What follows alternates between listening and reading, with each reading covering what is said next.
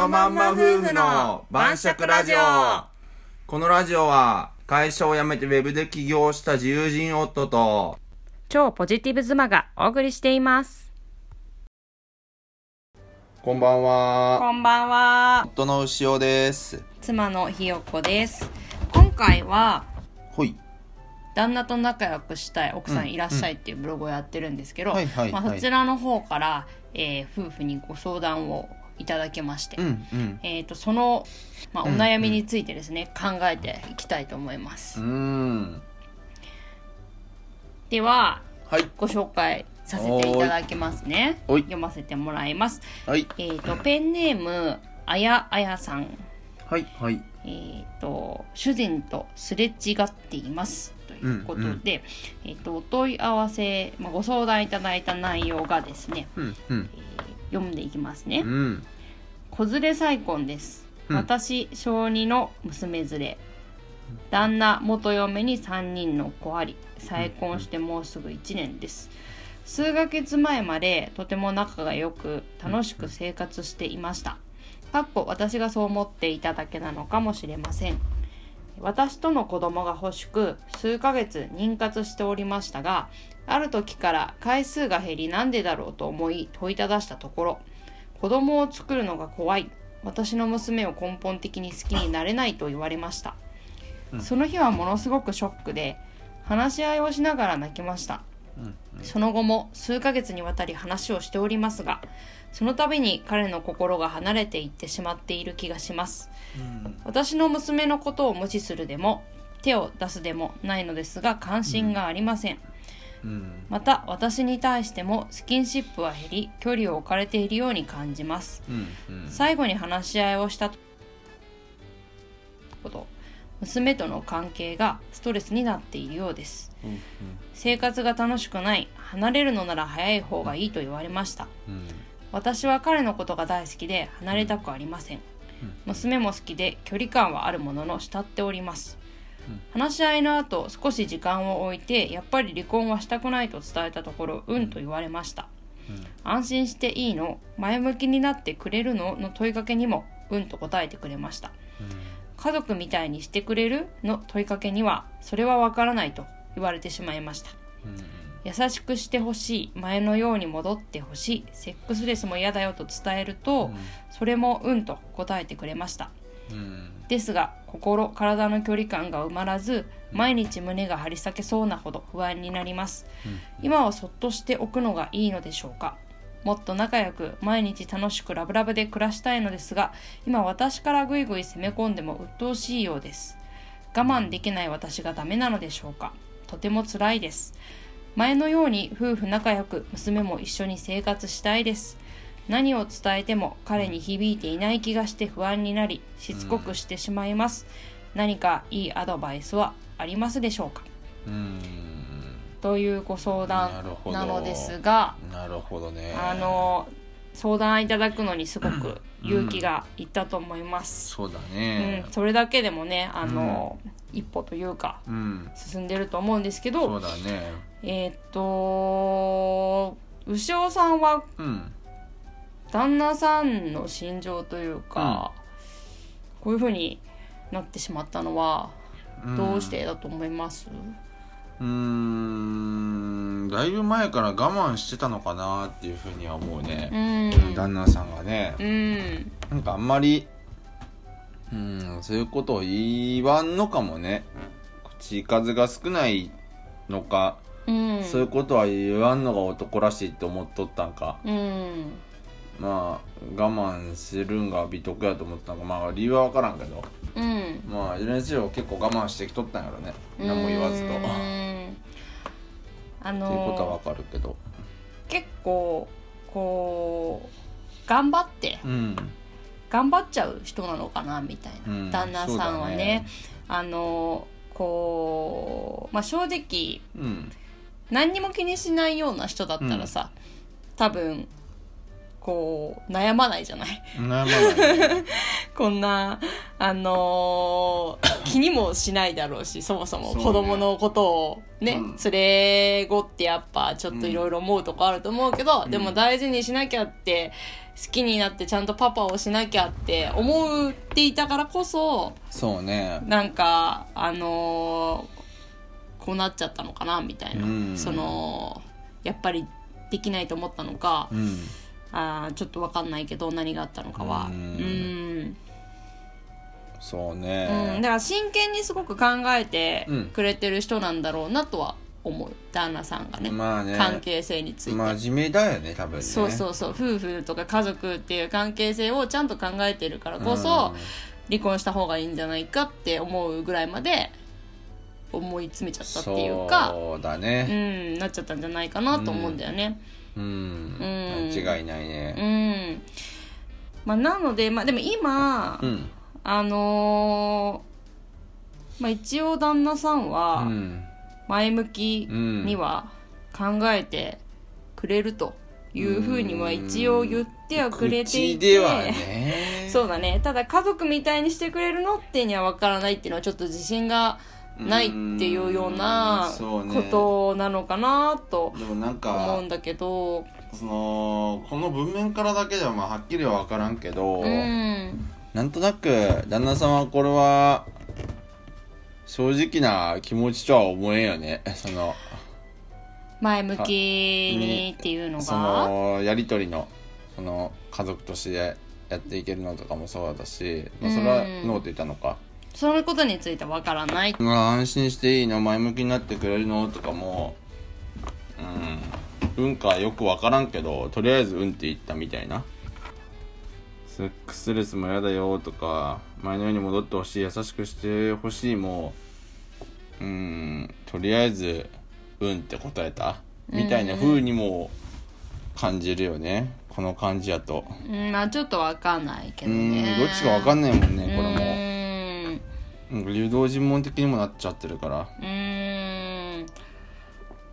まあここからうん。じゃあ、まあ、とりあえず離婚っていうことにはならないで済んだっていうようなことだと思うんだけど、うんうん。ただまあ関係がうん。あの、まあ、仲良しっていうような感じではないと、まあ、前のように戻りたいけど、うん。ちょっとそういう距離を感じるっていうようなことなんだけど、まあ、こっからじゃあどういうふうにしていったらうん。もうちょっと仲良くなれるというか前のような形に近づくことができるかなあの、ね。まあ、奥さんも今ぐいぐいちょっと行くのは、うん。なんか良くない気がするっていうような感じで感じてるっていうことは、うん。まあそれはやっぱりそういうタイミングではないと私も思うんだよね。なんか多分そういう空気感を感じるってことでしょ多分、うん、感じるほどってことはやっうん。ぱりあの今はそういうような感じじゃない、うん。そういうのやめた方がいいっていう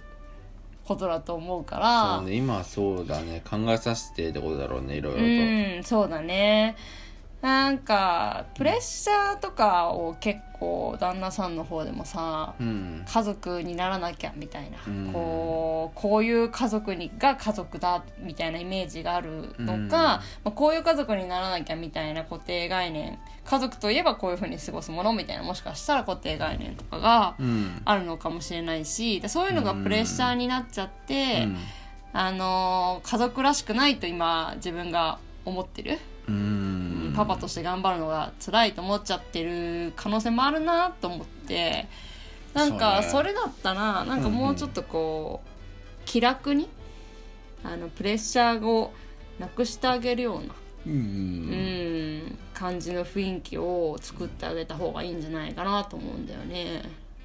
そうねうん少しまあ肩の荷を下りるような感じにしてあげた方がいいような気もするね、うん、一旦ね。うん。うん。まああのー旦那さんのことがさやっぱりうん。奥さんも好きで、娘さんも慕ってるっていうようなことだから、やっぱ一番守りたいところはさ、うん。あのー離婚しないっていう家族のつながりをうん。切らないでおくようにうん。しておくことが一番守りたいところじゃん、それは奥さん側でしょ？そう奥さん側、そうでしょ、うん奥さんは、うん。てか家族として、うん。まあ、それができるならそれがやっぱり一番そこ守りたいしそこが、まあね。まあより仲良くできるのがそれは当然一う番ん。だけど、うん。その以前にもうその家族の形をその離婚せずにねうん。つながりを、うん、と保つっていうのが、まあ、一番守りたいところだからね。そこ以外の部分はあのまだ求めない方がいいと思っててうん。それ以上のところっていそううか。ね。が段階的にうん。一個ずつうん。こうクリアしてってこう、はいはい。まあ、希望をうん。あの一個ずつ叶えていった方がうん。いいんじゃないかなって思うんだよね。だからまあ今はその例えば休みの日はうん。絶対家族で出かけたいとか、うん。あのまあ、セックスレスも嫌とか、まあ、ちょっとあると思うんだけど、うん。まあ、もっと仲良くしたいとか。う、ん。まずは旦那さんが家に帰ってくることが心地いいというか、そうね。それが当たり前で別に家族でいること自体はうん。そこの家で一緒に住むこと自体は居心地がいい、ああその別に離婚は、ね、そうそうそう。だから離婚とかはそしたら考えないっていう、うん。全然そういうの考えられない。たただまあ、家族、まあ、いいわゆる家族サービスとか言われるようなこととか、そういうようなことをしなくても、まうん。あ、ひとまずその家自体はすごく居心地がいい。うん。それがたとえまあ旦那さんにとってうん。一旦同居人みたいな感じの、うん。まあ、気持ちというか、だったとしてもあの家にみんなで暮らすこと自体はうん。全然嫌じゃないし、うん。むしろそれは全然いいみたいな状態をまず作って、そうね。いそこよった方がまだそこの段階までできてないからね今。そうだね。だからそこまで一旦ちょっと関係の修復っていうか、まあ、うん。居心地の良さの修復っていうか、旦那ちゃんの匂い旦那さんの匂い一旦下ろしてあげるっていうか、っていうようなことをうん。してあげた方がいいのかなと。だからそれが自然になんかいることが自然みんなでいることが自然みたいなうん。風になってきたら、うんもっと家族らしいことうんとかを増やしていくみたいうなさ、んそうだねうんうんそれの方がいいかもね。なんか今とりあえず一気に望みすぎてる感じがあるから。うんプレッシャーになってるんじゃないかなね。と思うんだよね。な全部はいきなりは無理だからうん。一個ずつかな。